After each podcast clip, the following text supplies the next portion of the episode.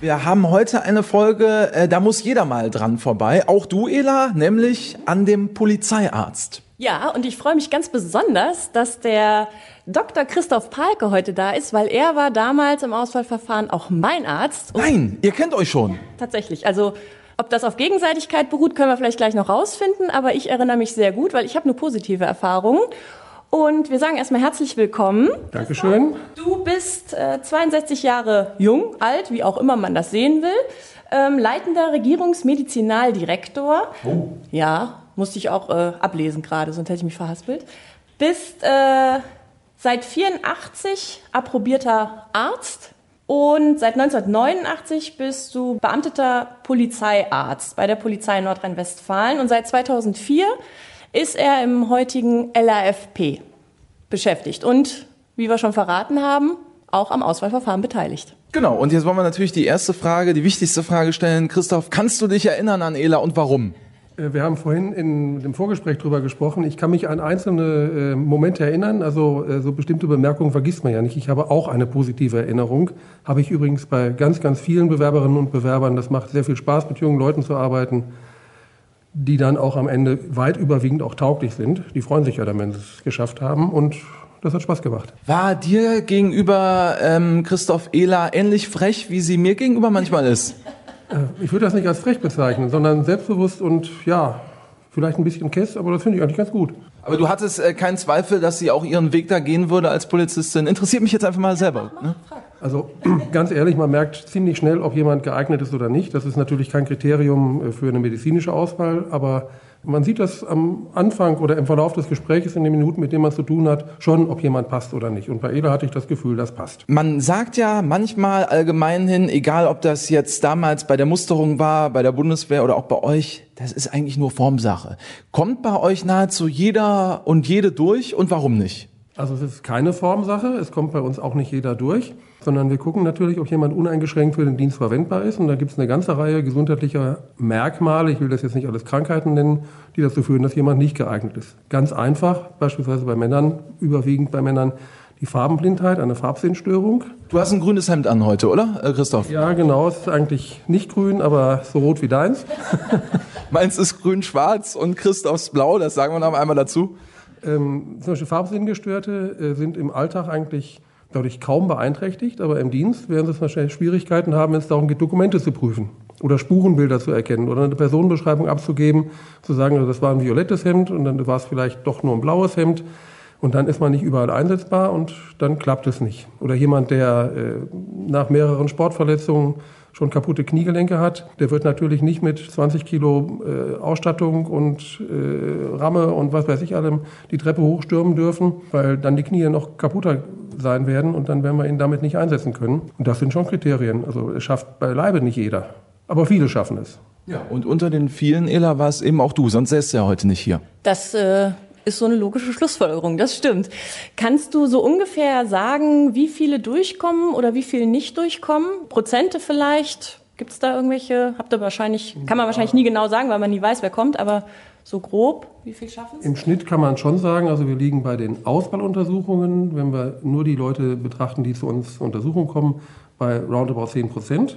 Also neun von zehn schaffen es. Äh, In der Vorauswahl sind es ein paar mehr. Also nach Aktenlage gibt es natürlich auch schon mal so ein paar äh, Fälle, wo man sagen kann, also da müssen wir gar nicht erst untersuchen, weil der Befund klar ist. Da kommen dann nochmal einige Prozentpunkte dazu. Grob geschätzt, denke ich mal, 15, 17 Prozent werden es sein, die aus gesundheitlichen Gründen nicht genommen werden. Als ich mich damals beworben habe, habe ich immer so in so Foren gelesen, ah, Polizeiarzt total streng, die sortieren ganz streng aus. Meine Da guckt er auch ganz streng jetzt. guckt er, aber meine Erfahrung, meine Erfahrung war ja eine ganz andere. Ich hatte ja das Gefühl, dass ihr total Pro-Bewerber seid. Kannst du das bestätigen? Ja, das kann ich bestätigen. Wir sind natürlich Pro-Bewerber. Wir wollen Bewerber gewinnen und nicht Bewerber ablehnen. Nur wenn wir eben feststellen, jemand hat gesundheitliche Probleme oder eine Farbenblindheit oder er kann nicht richtig gucken, dann wird derjenige oder diejenige keine Freude am Beruf haben und wir natürlich mit dem Betreffenden auch nicht. Da sind wir dann schon, ja, klar, also eindeutig, was die, die Regelungen angeht, aber nicht in dem Sinne streng, dass wir Spaß haben. Ein guter Tag ist, wenn wir viele abgelehnt haben. Ein guter Tag ist, wenn wir viele Bewerber gewonnen haben. Wenn ich jetzt zu dir komme, Christoph, in deine Polizeiarztpraxis, wie weit bin ich dann schon im Auswahlverfahren? Dann bist du schon ziemlich weit. Idealerweise sollte das der letzte Schritt sein. Das liegt so ein bisschen an der Organisation. Die einzelnen Auswahlschritte sollten idealerweise vorher laufen. Am Anfang der Untersuchungskampagne, also im Sommer und Herbst des jeweils vorangehenden Jahres, kann es auch mal sein, dass wir weit vorne sind in der Untersuchung, weil Assessment Center äh, noch nicht stattgefunden haben. Wenn man bei uns durch ist und der Regelablauf ist, dann hat man es eigentlich komplett geschafft. Jetzt ist das ja dann unheimlich ernüchternd für mich, wenn ich alles geschafft habe sozusagen und wirklich schon fast über die Zielgerade drüber bin und dann stelle ich bei dir in der Praxis fest, aus irgendeinem Grund klappt's nicht. Das ist wahrscheinlich dann für die Menschen, die es nicht schaffen, erstmal ein Schlag. Das ist für viele eine wirkliche Enttäuschung. Wir bemühen uns oder ich bemühe mich, äh, das natürlich auch zu erklären, warum manche Dinge nicht funktionieren. Das ist für manche dann nachvollziehbar und für den einen oder anderen auch nicht. Dann wird auch schon mal nochmal diskutiert oder nachgefragt? Dann wird auch diskutiert und nachgefragt. Da bin ich auch nicht ängstlich vor. Natürlich kann ich das, was ich entscheide, auch erklären. Das geht für meine Kolleginnen und Kollegen. Ich mache das ja nicht alleine, genauso.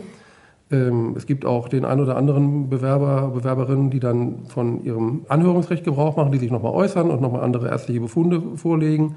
Und von denen wird man natürlich auch nochmal nachsehen müssen, gibt es tatsächlich noch Anhaltspunkte, dass man nochmal nachgucken muss. Und ein gewisser Teil würde beim zweiten Durchgang auch nochmal dann tauglich befunden. Okay, also es ist nicht gesagt, dass man dann zu 100 Prozent raus ist, wenn du fürs erste Mal sagst, irgendwie jetzt hat's hier an irgendwas gelegen, was zunächst mal nicht so aussieht, als wenn du Polizistin werden darfst. Es kann dann immer noch mal sein, man darf da nicht sofort die Flinte ins Korn werfen, dass man noch eine zweite Chance bekommt. Also ich würde nicht zu der zweiten Chance einladen und sagen, also äh, wir stellen alle unsere Entscheidungen auf den Prüfstand, aber es gibt ja durchaus mal Punkte, wo man sagen kann, okay, wir gucken noch mal nach.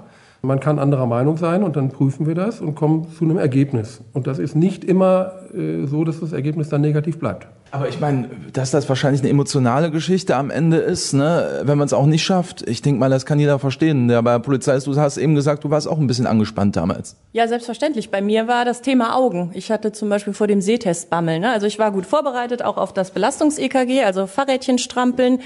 Da kannst du vielleicht gleich auch noch was zu sagen. Das wäre jetzt so ein Punkt, der mir einfallen würde, den man wahrscheinlich noch mal wiederholen kann. Sehtest, vielleicht Augen lasern lassen, eine gewisse Zeit warten, wiederkommen. Das wären jetzt so Sachen, da kannst du uns aber mehr zu sagen. Aber bei mir tatsächlich war es die Anspannung aufgrund des Sehtests. Aber hat ja geklappt, sonst wäre ich heute nicht da, ne? Eben, Gott sei Dank. Ja, genau. Wie ist das denn, wenn ähm, ich hatte das zum Beispiel bei der, äh, damals war es noch Bundesgrenzschutz, heute ist es Bundespolizei, da hatte ich mich auch mal beworben, als ich 20 Jahre jung war.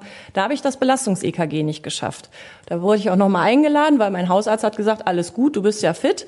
Und ähm, da hätte ich aber das ganze Auswahlverfahren nochmal durchlaufen müssen. Und da habe ich dann irgendwie gedacht, nee, finde ich jetzt auch doof. Ne? Ja, wie ist das denn hier? Also wenn ich jetzt Belastungs-EKG nicht schaffe, ihr schickt mich nach Hause, dann kann ich nochmal wiederkommen. Ja, nicht ganz. Also nicht wir ganz. wollen es so halten, dass die Trainingsbedingungen für die Bewerberinnen und Bewerber gleich sind. Und dann ist es ja so, dass jemand, der zum Einstellungstermin 1.9.21, sagen wir mal, die Untersuchung im Oktober 2020 hat, durchaus sagen könnte, naja, also äh, ich habe wenig Zeit gehabt zum Trainieren äh, verglichen mit jemandem, der im März 21 drankommt. Insofern besteht dann die Möglichkeit, dass wir nach zwei Monaten nochmal eine entsprechende Nachuntersuchung durchführen, um dann zu prüfen, ob die Belastungsfähigkeit dann nach entsprechendem Training eingetreten ist.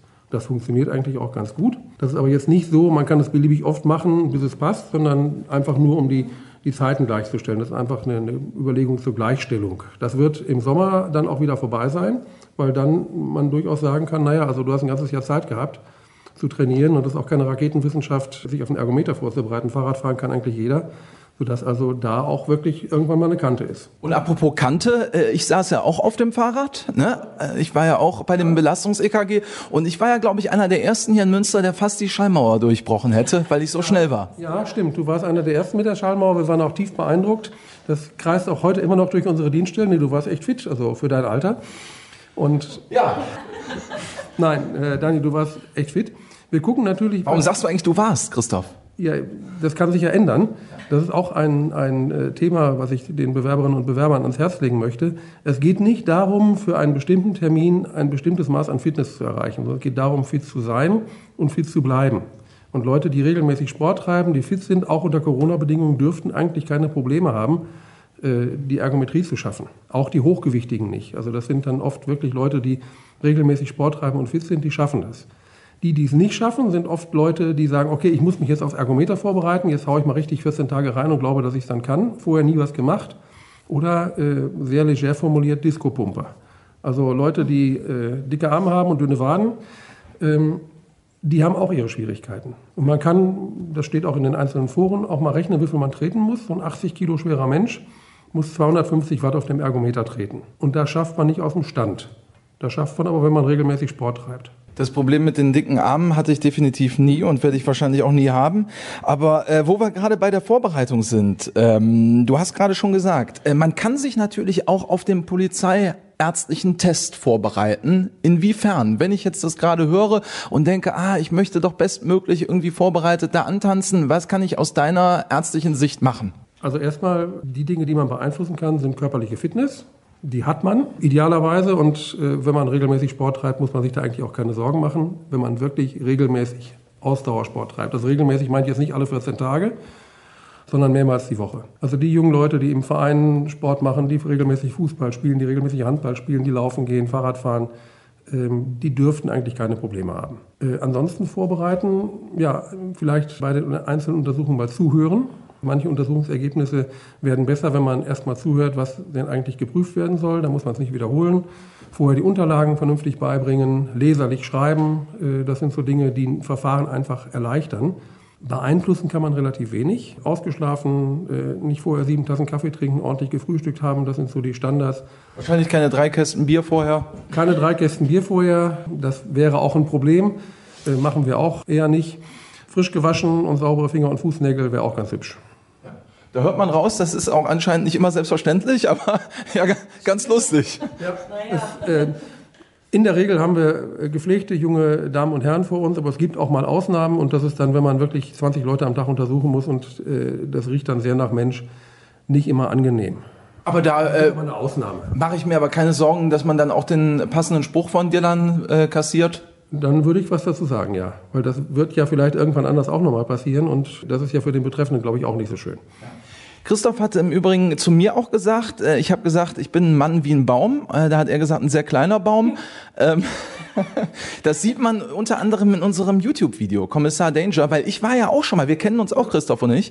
Ja. Ne? äh, ich war ja auch beim Auswahltest hier in Münster schon mal am Start und ich habe es natürlich geschafft, das würde dich nicht überraschen. Nee, das überrascht mich gar nicht. Also ich habe ja gehört, du hast auch gut abgeschnitten und nichts anderes habe ich erwartet. Also wer bei den Säckis schon gut dabei ist, ne, der äh, schafft den Polizeiarzt, glaube ich, auch gut definitiv.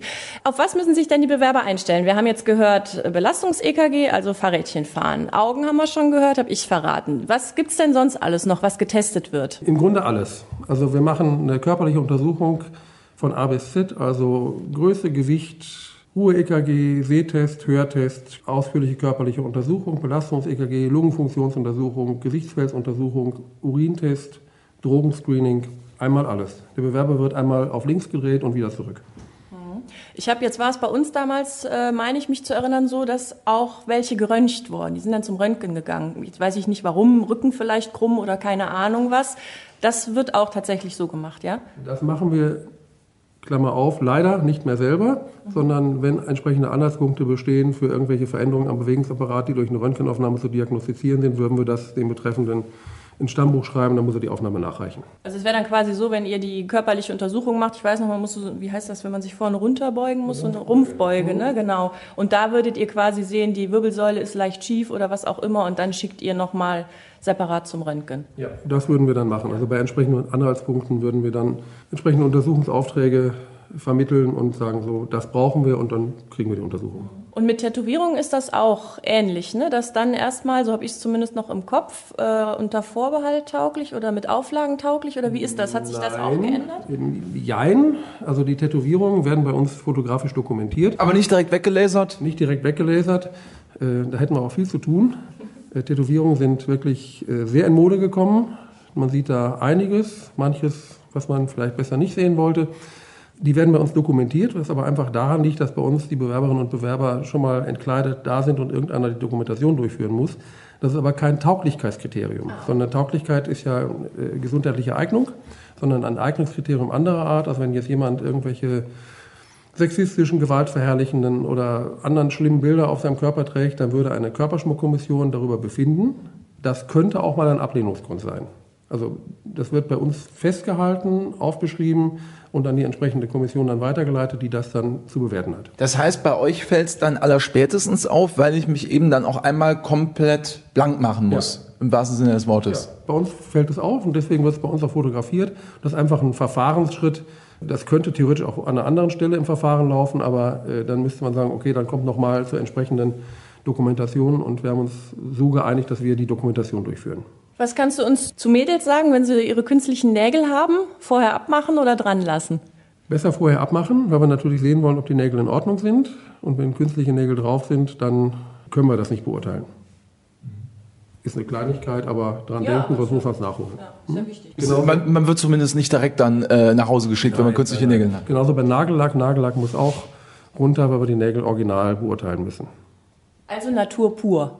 So. Ja, das ist doch vernünftig. Ja, bei mir ist ja auch noch alles echt. Habe ich auch noch nie gesagt, aber das kann ich jetzt in der Folge auch mal sagen. wir da auch mal drüber sprechen, ne? Ja, bei mir übrigens auch, falls du es wissen Da wolltest. hatte ich nie Zweifel, Eda bei dir sein. Also ich meine, Ach, guck mal aus dem Guck mal, da kommt die Stimme aus dem Off. Nie schaltet er sich ein. es muss ja irgendwas total hübsch und schön sein, um, um, um, ge um gemacht worden zu sein. Also, Christoph, äh, warum hast du den eigentlich durchgewunken hier? Das ist der Julian Kösters. Äh, äh, ich frage mich bis heute, warum der es geschafft hat durchs Auswahlverfahren. Also ich untersuche ja nicht alle, sondern das machen ja noch äh, über 20 Kolleginnen und Kollegen aus dem Land auch. Könnte man den noch rausschreiben eigentlich? Wird schwierig. Also ich habe ihn ja in anderen Situationen kennengelernt. Ich glaube, der passt schon. Der ist auch ein bisschen frech, aber wollen wir ja eigentlich. Ne? Siehste. Ja, ich fürchte, da kann ich jetzt nichts mehr machen. Ja, ne? ja. Außerdem solltest du dich hier benehmen im Kreis. Hat sich, einen dem anderen kriege ich heute mit hier. obwohl du als zukünftiger Polizeipräsident, ne, da, Vielleicht schlägt's irgendwann noch mal um. vergess es nicht. Ja, ja, ich erinnere mich jeden Tag dran. Wie sieht das denn aus bei den Untersuchungen im Auswahlverfahren? Hat sich da über die Jahre was verändert? Merkst du da was an den Bewerberinnen und Bewerbern, dass die sich vielleicht auch verändert haben? Oder generell an den Untersuchungen? Gibt es da was, was es vielleicht vor zehn Jahren noch nicht gab, was jetzt aber auch untersucht wird? Also die Untersuchungen laufen eigentlich, solange ich die Untersuchung durchführe, einigermaßen gleich ab. Also eine körperliche Untersuchung ist eine körperliche Untersuchung und ein Sehtest ist ein Sehtest. Bei den Bewerberinnen und Bewerbern hat sich geändert der Körperschmuck, also die oder Körperdekoration, also Tätowierungen sind verbreitet, was vor 20 Jahren eine Rarität war, ist mittlerweile naja, nicht der Regelfall, aber eben sehr, sehr verbreitet. Und äh, das ist aber jetzt nicht, nicht wissenschaftlich evaluiert, wenn man so nicht nachgezählt, gefühlt lässt die Fitness nach. Also früher war es so, dass die Leute fit waren, weil man einfach fit sein wollte. Und heute ist es so, okay, ich muss einen Test nachweisen, dann trainiere ich darauf hin, dann mache ich den Test, dann mache ich einen Haken dran und dann lasse ich wieder nach. Das ist bei einer spürbaren Anzahl vielleicht doch der Fall. Und das Übergewicht ist gefühlt auch ein eher zunehmendes Thema. Also die Hochnormalgewichtigen, die dann schon ihre ersten Rölleken haben, werden auch mehr. Fastfood allenthalben.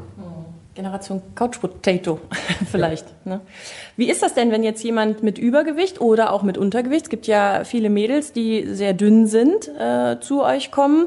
Gibt es da auch die Möglichkeit, dass ihr sagt, komm noch mal in drei Monaten wieder und hab x Kilo abgenommen oder futter dir noch ein bisschen was drauf, weil nicht, dass du direkt umfällst, wenn dich der Erste anpustet. Ist das auch ein Kriterium, dass man dann sagt, nochmal wiederkommen unter anderen Voraussetzungen? Also Übergewicht und Untergewicht sind natürlich Kriterien für die Tauglichkeit. Beim Untergewicht, dass wir wirklich untergewichtige junge Frauen haben, ist selten. Also wir haben viele schlanke junge Frauen, da sind wir auch sehr froh drüber, also, äh, weil die in der Regel auch ganz sportlich sind. Die Untergewichtigen, also mit einem Body Mass Index unter 18 Kilogramm pro Quadratmeter, sind Gott sei Dank die Ausnahme. Da würden wir natürlich schon sagen, am Anfang einer Untersuchungskampagne, naja, wir gucken mal, wie ist es ausgeprägt, verbirgt sich da eine Essstörung hinter oder ist es einfach eine, eine schlanke Marathonläuferin? Das ist ja ein Unterschied, das muss man im Einzelfall sehen.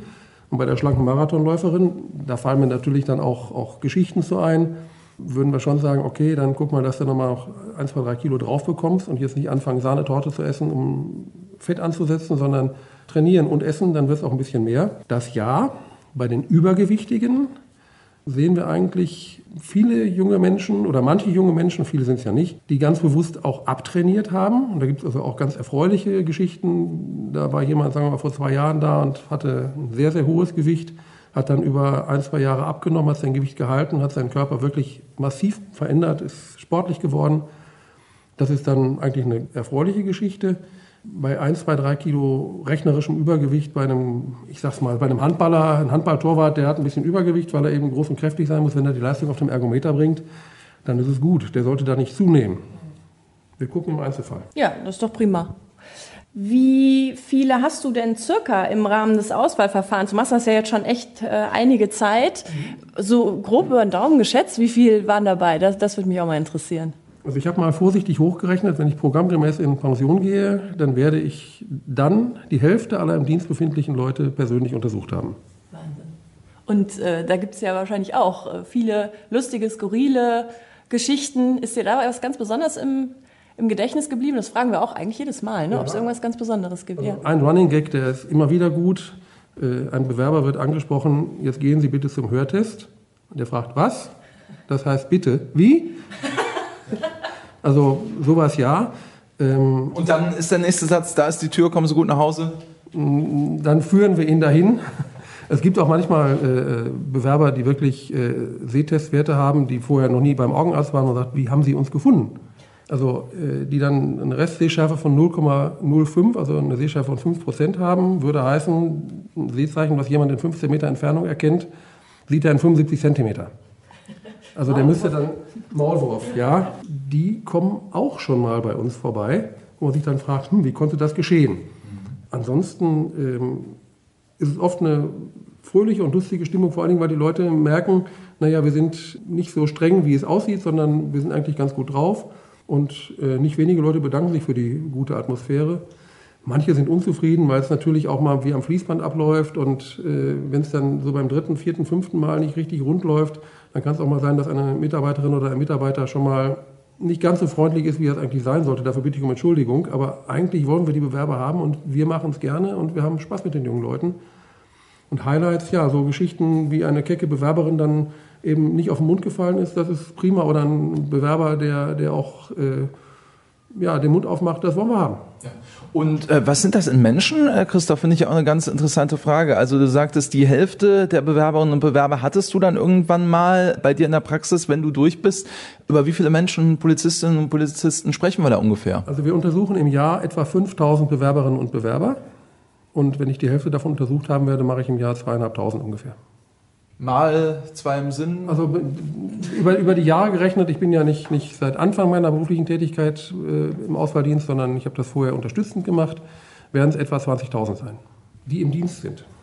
20.000, das ist schon eine ordentliche Zahl. Und da muss ich natürlich nochmal nachhaken. Ela hat ja schon die spannende Frage gestellt, äh, was da über die Jahre so passiert ist. Du hast die Geschichte beschrieben mit dem ähm, Nachfragen beim Hören oder mit den Maulwürfen, die sich dann in der Tür fast vertan hätten. Ich kann mir auch vorstellen, auch sonst, äh, bei 20.000 Menschen, da werden doch bestimmt mal ein, zwei dabei gewesen sein, ähm, wo es so außergewöhnlich war, wo man sich auch heute noch dran erinnert, oder? Also, was sind so deine Top zwei oder drei?